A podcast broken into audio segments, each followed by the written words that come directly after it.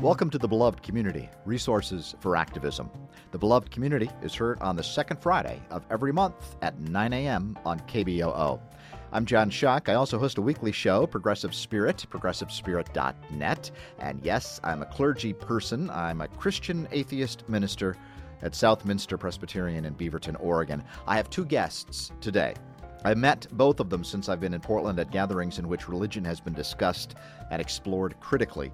Our culture and the world is in transition in many ways, and religion or spirituality or whatever you want to call it is one of those areas that is in transition, especially away from organized religion to other avenues. As such, these various avenues are resources for resistance to oppression and for positive activism in our world. My first guest is Karen Garst. Karen is the author of Women Beyond Belief Discovering Life Without Religion. Her website is faithlessfeminist.com. I do think eventually, um, let's say that religion were to go away today, I think we can find things to do together that help each other. In the second half of the show, I speak with Rabbi Brian. He is in Portland and he does most of his work online at religion outside the box, R-O-T-B dot O-R-G. You can't define what God is. You can only define what God isn't because the idea of God is transcendent. And when you get that God is beyond word, beyond anything, and you think about the people who are who are so certain about God, I, they, I'm certain that they're wrong. Well, let's get to it. Welcome, Karen Garst, the faithless feminist, to the beloved community. Thank you so much for having me, John. I appreciate it. Um, you mentioned uh, in the introduction to your book the uh, four atheist horsemen of the apocalypse Richard Dawkins, Daniel Dennett, Sam Harris, and the late Christopher Hitchens all wrote books on atheism around 10 years ago. And but you say there's a shortage of women atheists who are also speaking out. So why is that and how do you how do you hope your book and website is going to change that? Well, and I started this project I um, looked on Amazon and got the 100 best selling books on atheism. And at that point in time, there were six written by women. And I feel personally, as a woman, I've been very welcomed into the community. It's a kind of a small community of activists, if you will. Uh, one of my uh, mentors, Dr. Peter Boghossian, has written a book, The Manual for Creating Atheists, and and um, he's been helping me introduce me to people. I have Richard Dawkins who uh, yeah, wrote a blurb. That was nice, yeah. for the book, um, I've been to the Reason Rally, Women in Secularism Conference, and uh, people have been very supportive. I think, however, if you look at what happened 10, 15 years ago, these were people who were already established in a field more or less at that time dominated by men. I mean, Richard Dawkins had a, a huge reputation already. Sam Harris was finishing his doctorate on neuroscience, and Daniel Dennett, uh, a philosopher. Um, so that may have may have been part of it. Um, I do think even today there are many more men who are activists and speaking out. And one of the reasons I wrote my book was to encourage women to speak out. Because if you want to say who's subjugated by religion, uh, women much more than men. Right, and and that's uh, what we want to talk about. So, talk a little bit about the contributors of your book. How did you uh, get connected with them, and and uh, what would you say that their stories have in common? Well, all of them um, have left religion. I started out by looking toward friends who I knew, you know, we're in Oregon, so a lot of my friends were already atheists, mm-hmm. and asked them if they would write about their experiences. Then I reached out to the groups um, in Oregon, such as the uh, Humanists of Greater Portland, the Center for Inquiry. Um, there was a women atheist reading group, and I went to those, talked about the project, and got some people involved.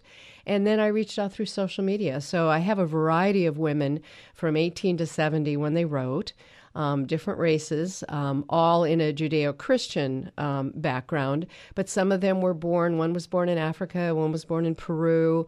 Um, several immigrated to the United States uh, from European countries and had more of a secular upbringing, if you will. Um, one of my friends, Jill, she said that when you live in England and you ask directions, somebody said, "Oh, it's yeah, it's next to the brew pub over there, the Lucky Lab." And uh, when she came to the United States, she lived in the South, and everyone said, well, it's two blocks from the Presbyterian Church. And she goes, like I know where the Presbyterian church is. So there's some there's some culture shock going on there. Oh, that's right. So you have about uh, I think there how many were there 30? 22. 22. Yeah. And uh, fascinating stories. Um, some stories pretty harsh. Yes. People usually comment about the first story by Ann Wilcox. And she was raised as a fundamentalist. And I think some of the key things she says is that she wasn't just taught that she committed sin, she was taught that she was sin. And she developed this debilitating perfectionism. So everything she did, she kind of thought the devil was watching over her. And even 30 years after leaving religion, she had these, you know, these feelings. But she wrote the essay and she did a lot of writing after her deconversion. And she, uh, about a year later, after she had written the essay, told me that she was at the beach sitting on a rock and she had an epiphany. She said, I'm okay, I'm an okay person. And she felt good about herself, probably for the first time in her life. And she said writing the essay helped. So that made me feel really good. And I think um, people, men and women, look to role models. Um, when I was growing up, the role models I had for women in careers were mostly teachers, nurses, and secretaries. and I think it's harder to say, oh, I want to be an astronaut. of course, when I was born, there weren't astronauts, but um, if you can't see yourself in that role. So this book allows women to say, wow, you know, she did it, I can too. Or I've had a similar circumstance, and they can identify with people. And that's why I think it's important for more women to speak out um, who have left religion, who have had um, experiences in religion that they can share. You know, Daniel Dennett talked about why he decided to write the book. Uh, and he said it was because, you know, he didn't used to, I mean, he'd go, he didn't believe, but he'd go and sing Christmas carols and, Mm-hmm. and whatnot. But it came a point in which um, the culture at large was being adversely affected by religion. And he felt that he needed to be more outspoken about atheism. And I'm thinking you felt that way similarly too, right? Yes, You ran into uh, the Hobby Lobby, wasn't it? The kind of Yes, and I was I was raised as a Lutheran in North Dakota. Uh, everyone I knew went to church. It was just what you did. I would have had no social life if I wouldn't have had Luther League, and actually went to a Lutheran college, Concordia College in Moorhead, Minnesota, which was pretty liberal. I mean, when you your first religion class talks about the different oral strains of the Old Testament, Okay. you know that's going to be pretty liberal. Um, but my turning point was really reading Bishop John Shelby Spong's book, Resurrection Myth or Reality. And once I let go of the resurrection, I was pretty much an atheist. But my husband and I just raised our son secular. We didn't um, join any uh, secular groups. We just slept in on Sunday.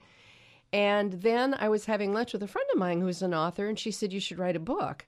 Well, it happened to be two days after the Supreme Court issued its 5 4 decision in Burwell v. Hobby Lobby, which said that this privately held company did not have to provide certain forms of birth control, mostly abortifacients, um, under the Affordable Care Act because of their religious views. And I went, wait, a corporation can have religious views?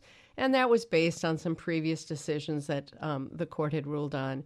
And I was really angry about that because I came of age as a second wave feminist in the 60s and 70s. I remember before there was birth control, I remember before abortion was legal. And we don't need to go back there. It was, it was a terrible time. And so that really got me motivated um, to write a book and share the opinions of women uh, who have left religion. And I think you're very right. The what you said about Daniel Dennett, um, religion has taken a role in our political life. I would almost say like never before. I mean, I think if you talk to Thomas Jefferson about what happening today, he would really be appalled. Karen Garst is my guest. She's the author of Women Beyond Belief Discovering Life Without Religion, and uh, her website is faithlessfeminist.com. Uh, one of the articles that you wrote on your uh, website just, um, I think, a couple of days ago. And this is this is your quote at the end. I'd like you to. I'd, I'd like to. I'm going to read this to you and let you respond. It says you wrote, "Maybe it's time for women to say no to religion and to recognize the Judeo-Christian tradition not as divinely inspired, but as a means for men to dominate women, for men to secure property and power, and for women to keep their place in the private sphere. In the Western world today, women have an opportunity to be equal to men in the workplace, in the public sphere, and at home. Times have changed. As women, let's acknowledge the role religion played in the patriarchal society of old as we work to create a society that values men and women equally. Let's acknowledge it's time to let go of religion. So, my question uh, to you is how um, this there's a lot there. how, how, did you come to that? What you did a lot of study on this. Well, I decided when I wrote the book, um, decided to write the book that I needed to do some research. So I went back and read a lot about uh, religion, read a lot about mythology, and um, atheism as well. And w- what's really funny is my dissertation was on cultural reproduction that primarily focused on the school system, but how does the school system repeat the economic system? How does it do that? And the author that I chose to write about, his name is Pierre Bourdieu, who's French, uh, and I spoke French, so that's why my advisor suggested I write about him. But he talks about this word called habitus, and it's all the things that make us who we are. Whether it's our economic status, whether it's religion, whether it's um, ethnicity, whether it's race, all of those things that make Karen Karen and um, unpacking that and finding out where those come from is just as applicable to religion as it is to my study of education. And I believe that religion is the last cultural barrier to gender equality. Now, that doesn't mean there aren't some other barriers there. Um, and usually, if you want to go back far enough, I blame it on agriculture. oh, well, sure. The uh, agricultural revolution. If you look at hunter gatherer societies today, mm-hmm. they're much more egalitarian. And if you look back, yes, the men did the hunt and they went in the back of the cave and painted the pictures, and the shamans taught the young boys how to hunt. But the women were gatherers. They very well may have been the first to understand what seeds were, uh, some medicinal property of herbs. But as I said, if you look at those kind of societies today, they're, they're much more sharing and egalitarian. Once you start either herding or agriculture, then you have the issue of private property. I mean, it, didn't start as, oh, let's all have this big property and share it. It it may have, but it developed quickly into this is my land. Uh, this is not your land, and I'm going to defend it, and I'm going to fortify it, and I'm going to fight against it. Well, what comes along with that is I want to pass this property to my son. I want to do all this work so that he gets a head start um, not my daughter, but my son. So it's very important that the woman I marry be a virgin so that I know that it's my son, because that's important to me. Um, and then she can't commit adultery, or I wouldn't know that it's my son. So you start this progression of ownership of property, and women start to be property and they're subordinate. Now, women may have originally done agriculture when it was hoeing, and but once you start to get into something um, larger and more mechanical um, with horses and different things like that. I believe um, most people think that men men took over at that time, and it, the beliefs that people had, there wasn't a distinction between government and religion. It people would have gone, "What? What's the difference between? How would that be separated?" Because the rulers were either um, divine kings, or they were the local chieftain who was also the the priest of the religion. Um, so those things were very much uh, together. And this is the, the legacy today is that we've, as you mentioned, we get habitus. We are indoctrinated into our own culture, and then a lot of that culture lifts up whatever religion it might be, a Christianity usually we're talking about now, and then in the United States, and a fundamentalist view, and the Bible is you know the Word of God, and so when the Bible has these stories that are basically products of the agricultural revolution, uh, which women are property, people think that that is divine truth. And it's uh, it's one thing to have a book say all of that stuff, but it's another thing to have the layer of um, divine truth be put on it. Is, is, is, would you say that that's kind of the issue? Well, I think that's part of it. And certainly when I grew up, um, we didn't have a Sunday sermon on Jephthah.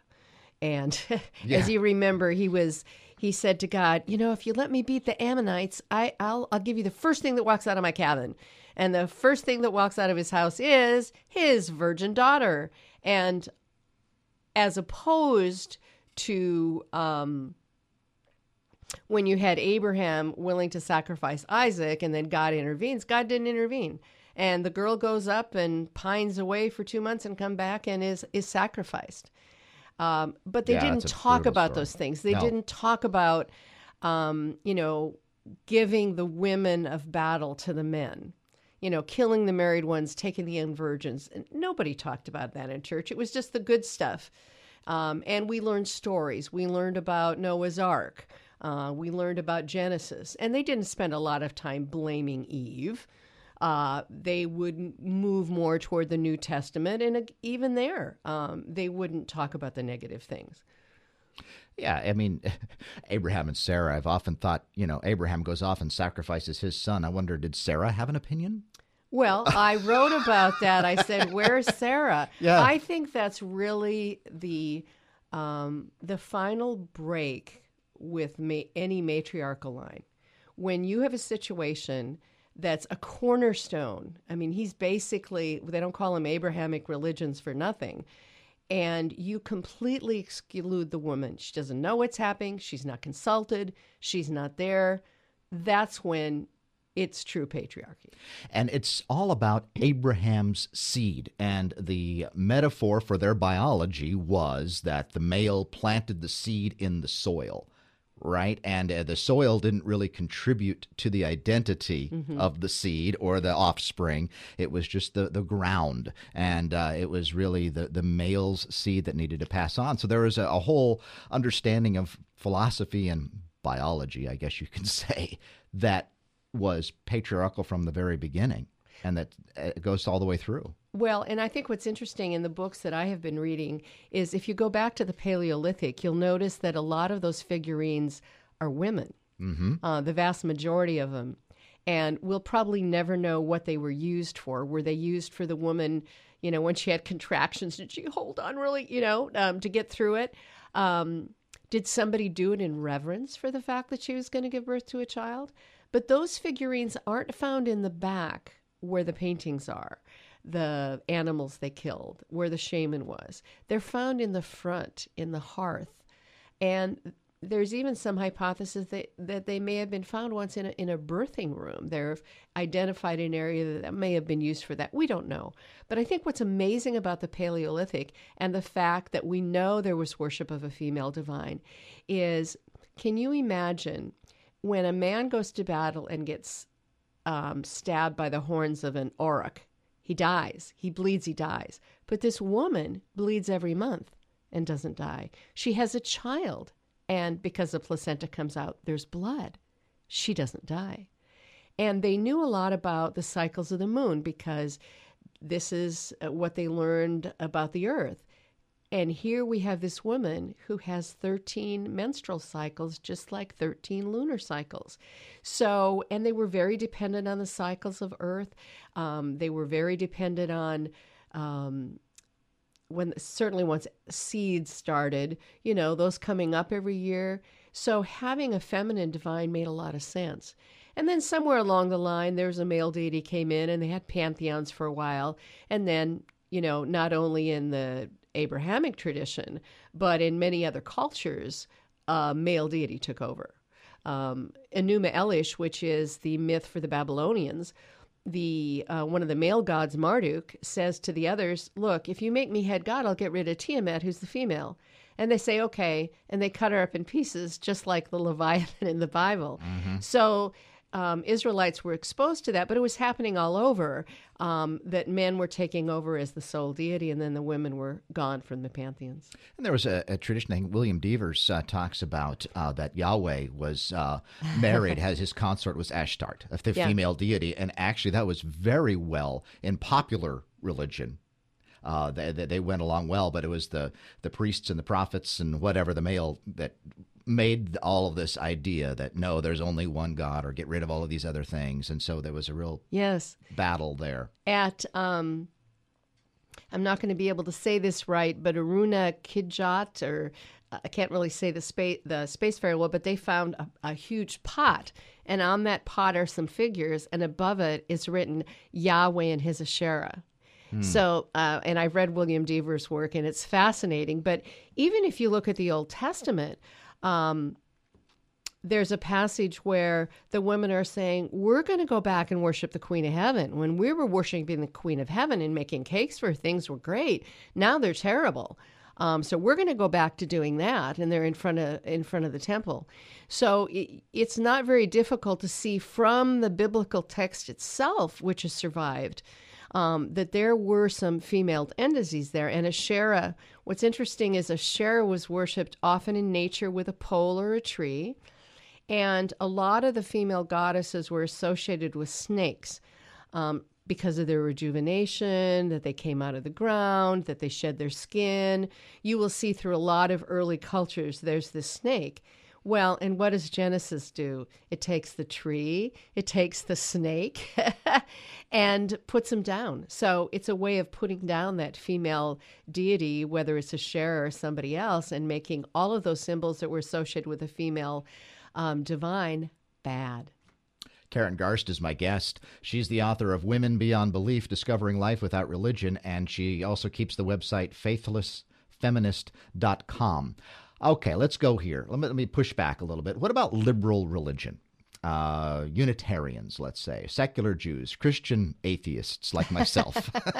Are we kind of consorting with the enemy by participating in organized religion even as we engage in critical thinking like yourself? Well, I applaud your courage, and it was great meeting you.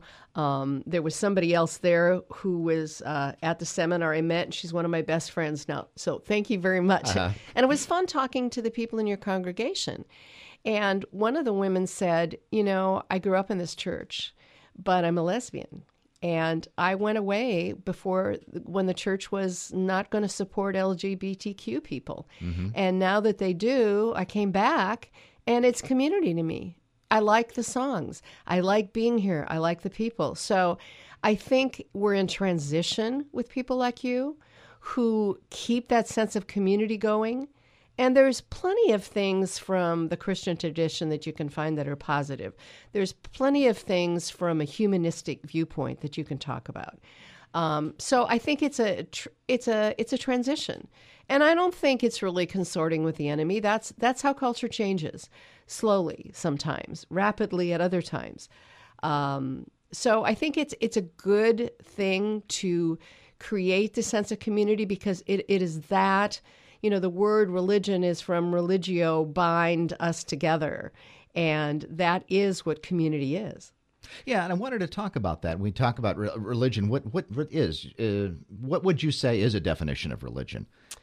Well, I think religion, um, I would have to say most of it involves believing in some kind of supernatural entity, and that can be from you know, the deist perspective, somebody created the earth, but they're not active anymore, to a theist, yes, God's active, to some real fundamentalist, which is, I hear God every day.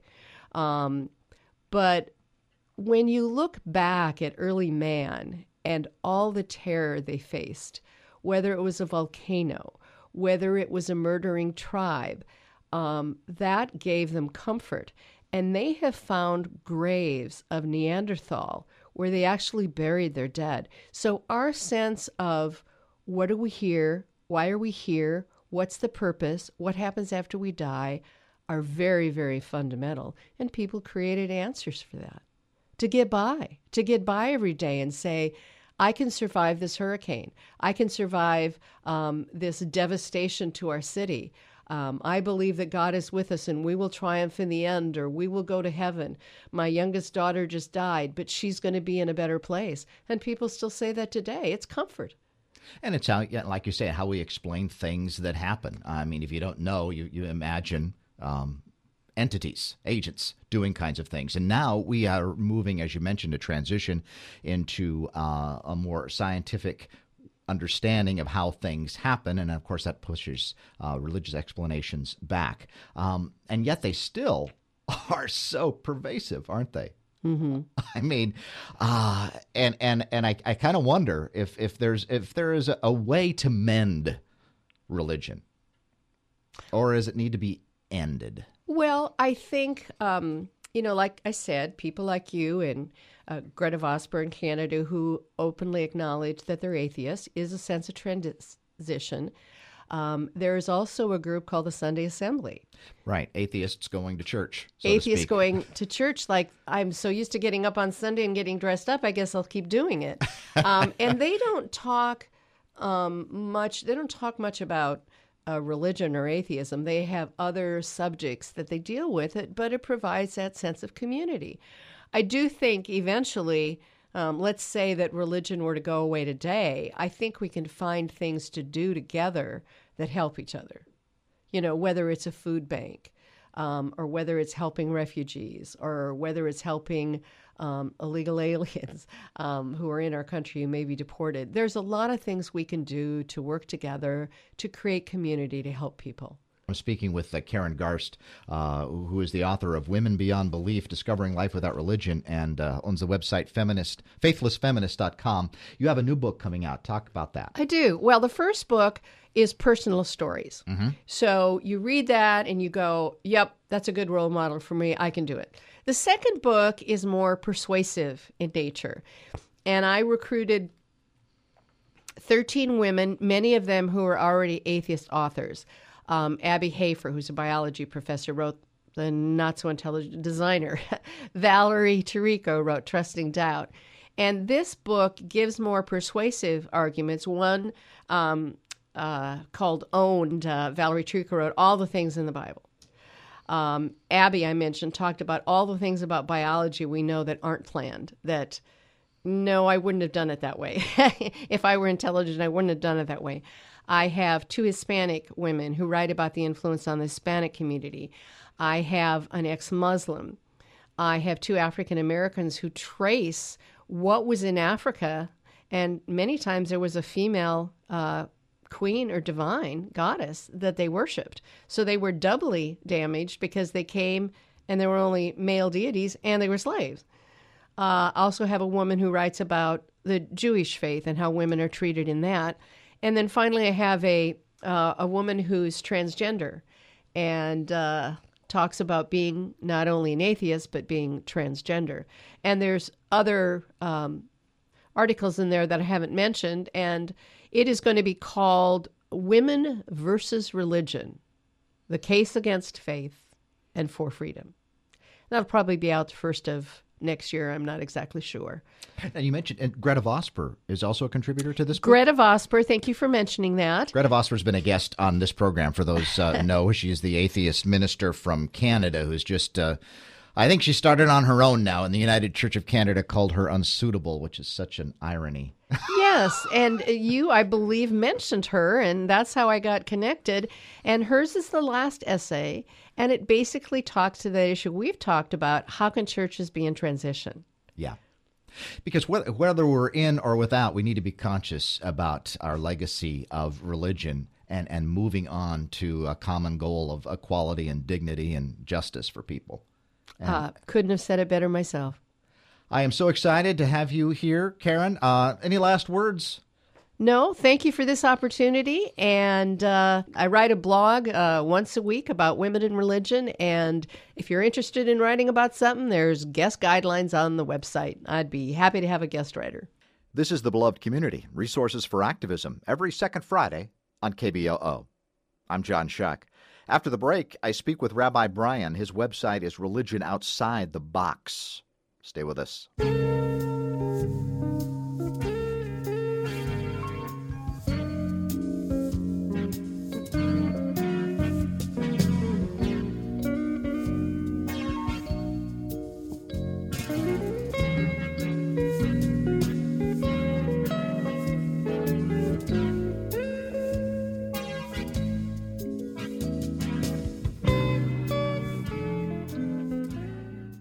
This is KBOO. I'm John Shuck. You're listening to The Beloved Community. My next guest says he's a modern day rabbi with John Lennon's inclusivity and a Blues Brothers mission. Welcome, Rabbi Brian, to The Beloved Community. Thank you. Thank you very much for having me here. Religion Outside the Box is your website, and you have a lot of activity on that um, uh, spiritual direction, a, a book, uh, newsletters, uh, all kinds of different things that we're, we're, we're going to talk about. Um, and But first, I want to talk about uh, the title, Religion Outside the Box. What, uh, what is the box for you? I, I don't have a brick and mortar congregation. I heard from someone they used the phrase I have a click and mortar. That it's it's Uh-huh. internet based. That I God doesn't. If you can define God, it's not God. That uh, there are a lot of. Well, I'll also tell you the the backstory was. Um, my wife's late brother used to, when they were driving, he would pass a church and he would say with horrible disdain, "Oh, another God box." So there's some some part of um, w- without the disdain, but this is religion outside the box. This is not in a congregation. This is not within four walls. This is religion um, wherever people are, whatever works for them. And outside of institutions whatsoever. You are a rabbi, you are an ordained rabbi. I am indeed. Uh, and do you do this as an aspect of being an ordained rabbi, or Yeah, yeah. This is this is my this is my calling. This is my mission. This is my calling body, if you will. Um, is the people for whom organized religion may or may not fit them perfectly. I have a lot of people who are in organized religion who are members of religion outside the box, and a lot of people who are spiritual but not religious who don't feel uh, fit And that's a lot of people think of our area in the Northwest, uh, one of the most uh, secular regions uh, in the country. Yeah. And so, for a lot of people, uh, we'll talk about uh, spirituality outside the box. In fact, my program used to be called Religion for Life, and uh, and uh, many people objected to it. Uh, they said, "Religion isn't for life; religion's for death." Oh gosh, no. And so, but that's the that's the perception for them. It is, and uh, because they've seen a Well, there's- lot of religion that is regarded as as narrow. Uh, uh, There's as- a quote people say is they say um, religion is something that that people do to look at what happens after life, and spirituality is what you do to get through life. Well, I don't necessarily agree with the the the details of the quote, but I get the idea. Or, Uh-huh. So I also like to add the word organized. That there's religion, and then there's organized religion and that that organized religion is simply a set of beliefs and practices. And as as I like to say, it's not one size fits all. And I, I believe much more of a. Um, there are great things in organized religion, and I I, I, I love my my tradition. I love many other traditions, but it doesn't necessarily fit people as they are. So religion outside the box is trying to help people figure out what works for them. And, and as you say uh, throughout the website, the point is pretty clear that you're not uh, proselytizing or trying to convince anybody or say this is what is the best way to believe or anything like that. It's actually kind of what, what I get. What you're doing, you tell me if I got this right, is break, helping people break down their own barriers to find what is significant for Well, them. there's there's a great quote by Rumi. He said, "Your job isn't to find love; it's to find all the reasons you're not accepting love." So, re- religion being being somewhat the same is wh- what what can you do to have a more religious life, or if you don't like the word religious, to have a more spiritual life? You grew up in, in Manhattan, in uh, New York City. Uh, what was uh, your childhood like? Happy? I don't remember a lot of my childhood, um, uh, but I, I.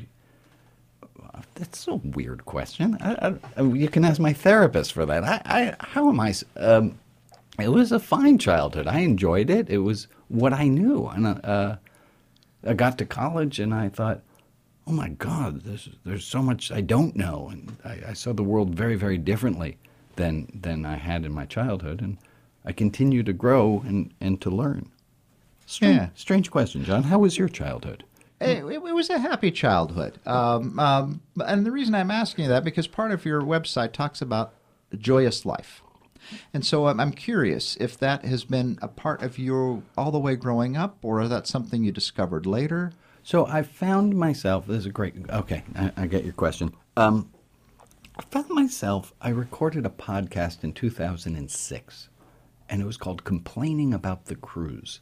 And we had been on a family cruise, and I heard myself when people were asking me about it afterwards. They said, "How was the cruise?" And I heard the stories I told, and I was telling stories of all the things that went wrong, and I was telling stories of like all the mishaps, which were, of course, funnier stories. But I, I there was this little observer in the back of my head saying, "Why are you pointing out the flaws?" Mm-hmm. And it's taken me a, a, a long time afterwards to go, I don't want to do that. And I, one of my favorite exercises that I've ever done was the 21 day no complaint challenge, which is exactly what it sounds like. And it's as horrible as it sounds. And you try to go 21 days straight without complaining. And every time you complain, you have to reset the clock and go back to day one. And it took me over two months to go 21 days without complaining, but I did it. And I, and I, I my life is different. So, um, I, I, so from where my childhood was to where I am, I'm much more blessed today than I was then. In fact, you have an exercise on your website uh, about kind of taking your it isn't the word your spiritual temperature is what I had, but I don't think that's exactly it. I have a spir- uh, spiritual uh, fitness self assessment. That's it, and and part of that is the level of how much uh, we look at life and regard it in terms of things to complain about or things to be grateful for. Yeah. And that's really an aspect of spirituality, isn't it? Moving a little bit more, yeah. at least have one more gratitude than the complaint. Is well, that? we try to go with, uh, you know, in, in parenting, we always say that you're you're supposed to give the kid four praise to one criticism and just thinking of that, and I, I, was a high school teacher for years, and anything where you have to correct a child and you have to say, "Don't do that," uh, you, you, took out the wrong kind of paper, or any correction, and and to challenge yourself to have four positives for every one negative, it's really quite a quite a challenge. But oh my goodness, the reward is fantastic you know, I've had, uh, I'm, I am still in the box in terms of uh, religion, and, and, it's a wonderful box. I, uh, the the, the uh, congregation I have served, and the, several of them, uh, but a similar kind of thing that I've said to them, and that I learned from someone else, is that whenever you hear someone complain about the church or whatever it is, find find people to say three positive things about it yeah. right around to, to change a culture of complaint to a culture of there, gratitude. there's another one and i'm working on this is that uh, i heard a teacher say um, in every complaint in every complaint there's a commitment. That if someone's complaining about something if you can take it apart you can see where they're actually committed to the ideal and they want to make it better. And i'm, I'm this is this is uh this is on my plate of things that I'm still working on is hearing other people's complaints as as good. I'm, I'm doing quite well with not complaining myself. Okay, so hearing other people's complaints and then finding a way to say, you know, to not take it so personally, but also take the what's right. true about so it. my my bride says to me, um, you know, don't. Why don't you put the the sponge in the sponge holder? I've already told you four times about that, and if I and I can do this now because it's not live in my house. When it's live in my house, I'm like, why is she up my buttocks, right? Uh, but now I can go. I can see it because I'm not in the situation. Going, she has a commitment to our family. She has a commitment to keeping things orderly. She has a commitment to um, making it actually easier for us to find where the sponge is if it's always in the same place. I'm not always so good at in real time yet I'm not really good at in real time finding the commitment in every complaint. But what a great exercise. I'm speaking with Rabbi Brian, also known as Rabbi Brian Zachary Mayer. Uh, lives in Portland, is the uh, creator, the keeper of a religion uh, outside the box. A modern day rabbi with John Lennon's spirit inclusivity and a Blues Brothers mission. That's the headline on the website. So, tell me about the mission. Uh, the the mission is well, it depends on who's asking the question. Seeing you're asking the question, I will say that the mission is to help people find and be with the God of their understanding. Okay. Now, if somebody else asks the question, I don't use the G O D word, and I'll say that it's to help people live a more fulfilled spiritual life, which to me, those are the same thing. But often the G O D word will throw people off so much that I, I, I won't use that. Um, another way of putting the mission is to nourish spiritual hunger they're all the same, but depending on the audience, I want to. Uh, I, I want to cater to the audience so that it's in the words that they can best hear. You've counseled many people, thousands according to your website. So, what is it that you find? Uh, Thousands according to the website. It's also true. But yes, okay. tell me, what is it that you found that people are looking for, or, or what do they need, even if they don't know they need it? Ooh, that's a great question. What are people looking for that they don't necessarily know they need? Um, well, they know it, but they it's it's they don't they don't always act on it. They need freedom, freedom. So here, here's a nice thing to put on a bumper sticker: um, freedom to be themselves, freedom to free themselves from themselves so they can be themselves, to get ourselves out of our heads, and and out of. I also think in we we talked a moment ago about complaining that our society seems to give people status based on how stressed out they are. And what people need is just a, a nice, gentle slap and going, that's not winning. Winning is being the most content person. Winning is being joyous, happy, and free. Winning is, is feeling like the world's going well. I, I'm about to fly to New York City, where I grew up, and the to me, New York City, there's there's this ethos in New York that a little bit of stress is good for your life, that it gives you an edge. And I'm like, no, no, no, that's actually not good for your life. That's stress. That's not good.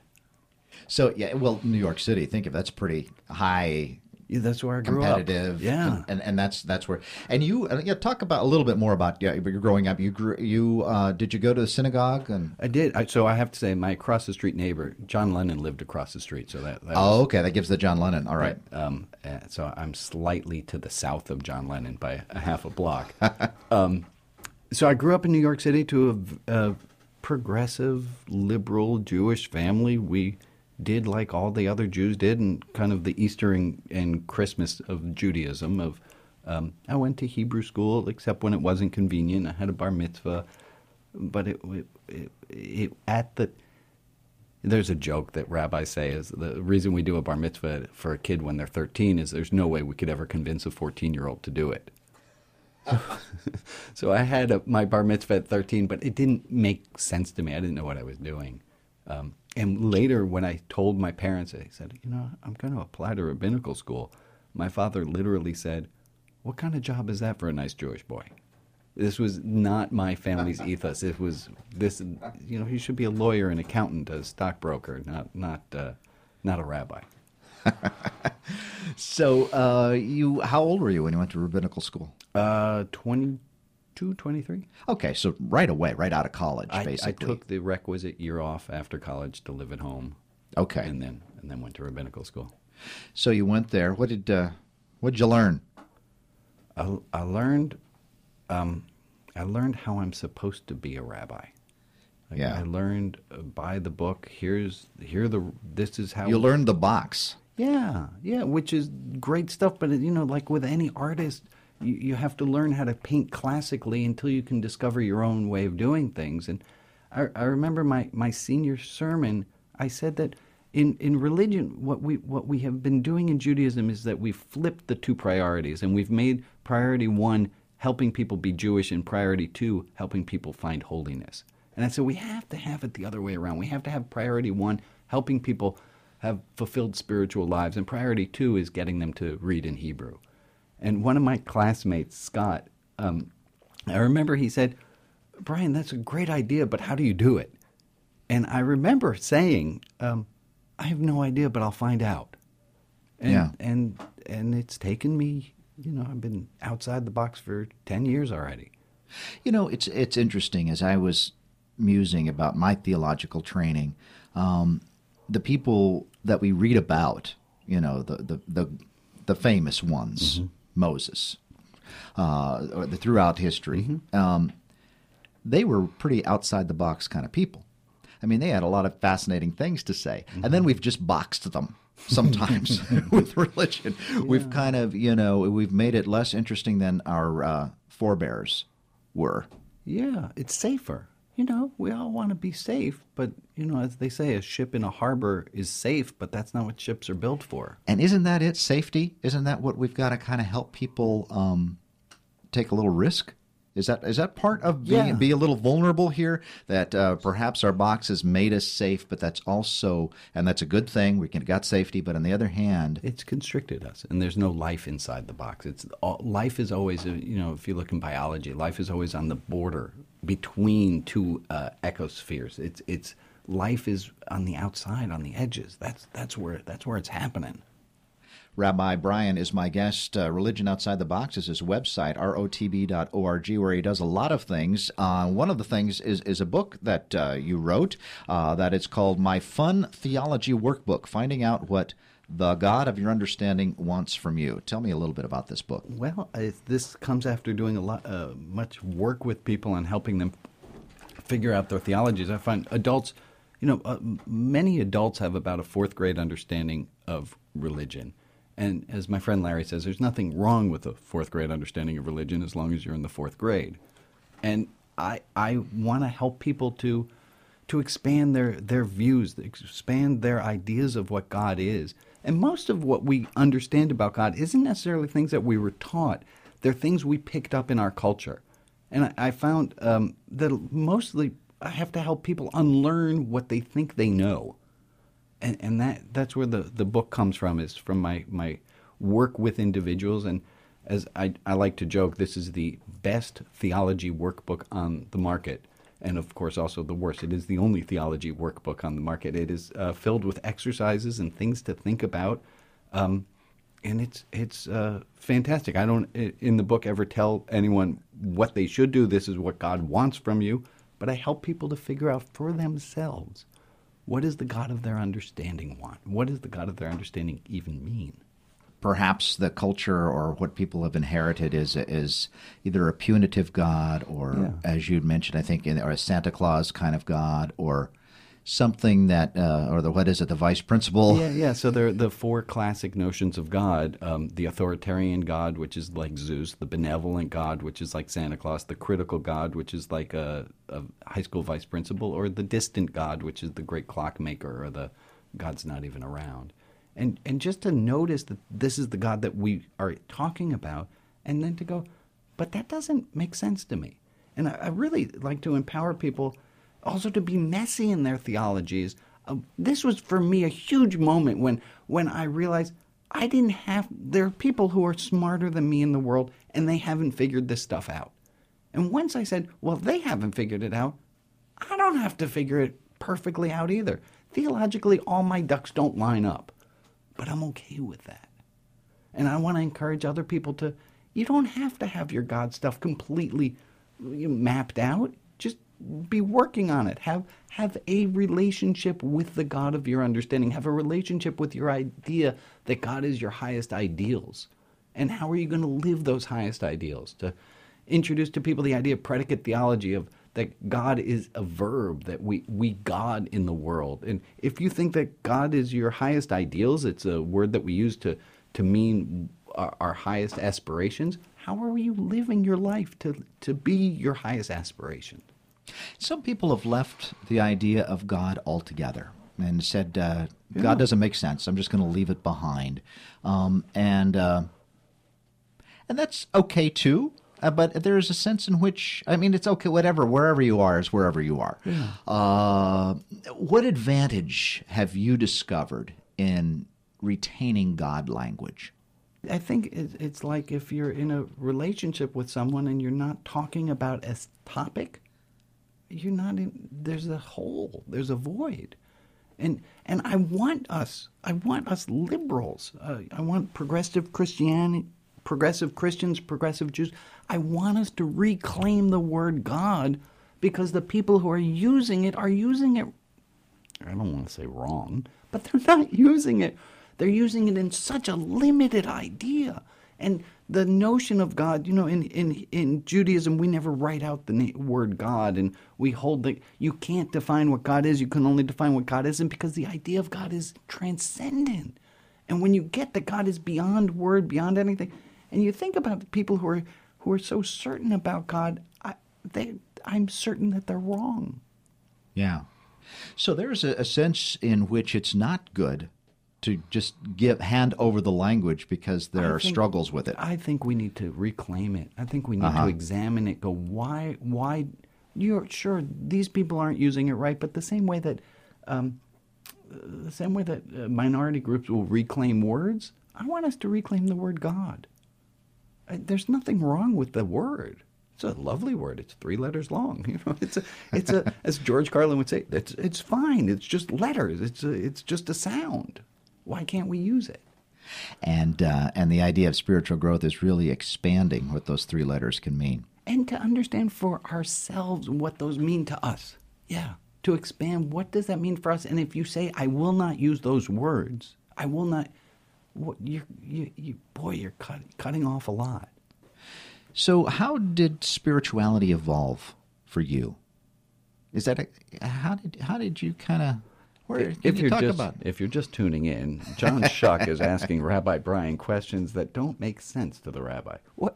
How does spirituality evolve? I don't understand. How did question. you evolve? How did you come to a sense? Okay. What what what has Okay. been your what have been the people in your life? What's been the events in your life?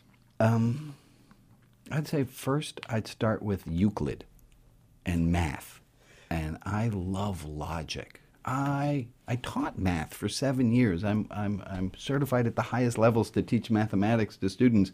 I I have a, a logical, rational brain, and I use that thoroughly. And um, but that only goes so far. Um, the rational side of life is great, but it's not fulfilling. Rational, if you're rational, you're eating, you're not dining. If you're rational, you're you're looking, but you're not seeing. If you if it's just rational, you're not living. You're you're you're there's there's so you know it's what changes a, a house to a home. It's ra- rational's good, but it's not great. And at some point I saw the limits. I mean, love is not rational and and joy is not rational. So I saw the limits of logic and I I got to college and I saw people who had joy. And I thought, "Oh, I want some of that." And um um, and religion is filled with people who have had ecstatic, joyous uh, lives, and I, I want to emulate that. I want to be a part of that too.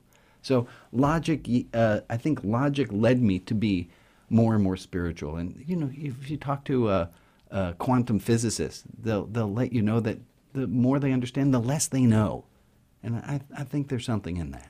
It's a spiritual experience to recognize the uh, immensity of the cosmos. or- Yeah, or how small a molecule is, and go under that and under that, and, and it's it's when you see it with new eyes and you see it afresh. That's spiritual. That's that's beautiful. Rabbi Brian, my guest, have you had uh, uh, people in your life who, are, who you might call your, your spiritual mentors? Um, unfortunately, some of them are the people who annoy me the most. Ah, okay. but I've also had the positives. I've had uh, my friend Larry. He's a Disciples of Christ minister, and he is one of the kindest people I've ever met in my life. He's just he's got a kind heart, and he and I I thought um, it's a quote by uh, by Saint Augustine, which was "Si ille cor non ego." If he can do it, why can't I? And I saw Larry being as kind as he is, and I thought, if he can do that, why can't I be that kind too? And and there are other people who are filled with light and joy. The poet um, Hafiz, I, I don't know him personally, but he's written books that that I feel like I know him, and I want to be more like him. I want to have his kind of relationship with the divine, where he and God are just laughing together. I was introduced to Hafiz by uh, Daniel Ladinsky, Yeah. who's re- uh, translated uh, much of his works, and they're talking about the, the joy or God laughing at. Yeah, those are real humorous ways of pointing. Yeah. So he's a spiritual teacher, Mm-hmm. although um, although we haven't met. That's right. You have been doing spiritual direction for, for some time with people. Yeah. Tell me a little bit about that, how that get going, and, and what are, what are the things you do? Um, people are stuck in their lives and looking for help. Um, and they, they understand the intellectual, they understand the emotional, and they understand the physical. If intellectual, you go to school and you can you can look at uh, books and the emotional, you can go talk to a therapist, and the physical, you can go to the gym, you can go to a doctor, and but the spiritual is how do you get help in all the area, all the things that aren't those three?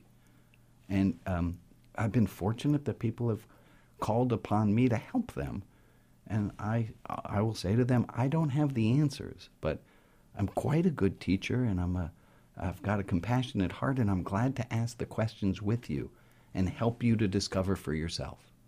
And it's it's um, it's akin. Uh, it, it works differently with different people. I have some people who I'll work assiduously for six weeks, and some people I've been working on and off for for years um, because every person is different. It's not a one size fits all spiritual direction. It's who are you and what what are your needs, and let's figure. I'm working with a woman right now and we're trying to figure out. She said she, uh, after talking for a while, she needs a, a, a theology transplant. Rabbi Brian has been my guest. Check out his website, rotb.org, Religion Outside the Box. Rabbi, thank you uh, for being with me today. Oh, John, thank you very much. This was a pleasure. You've been listening to the Beloved Community Resources for Activism every second Friday at 9 a.m. on KBOO. I'm John Shuck. I host a weekly program called Progressive Spirit. For details, find the website progressivespirit.net. Be well.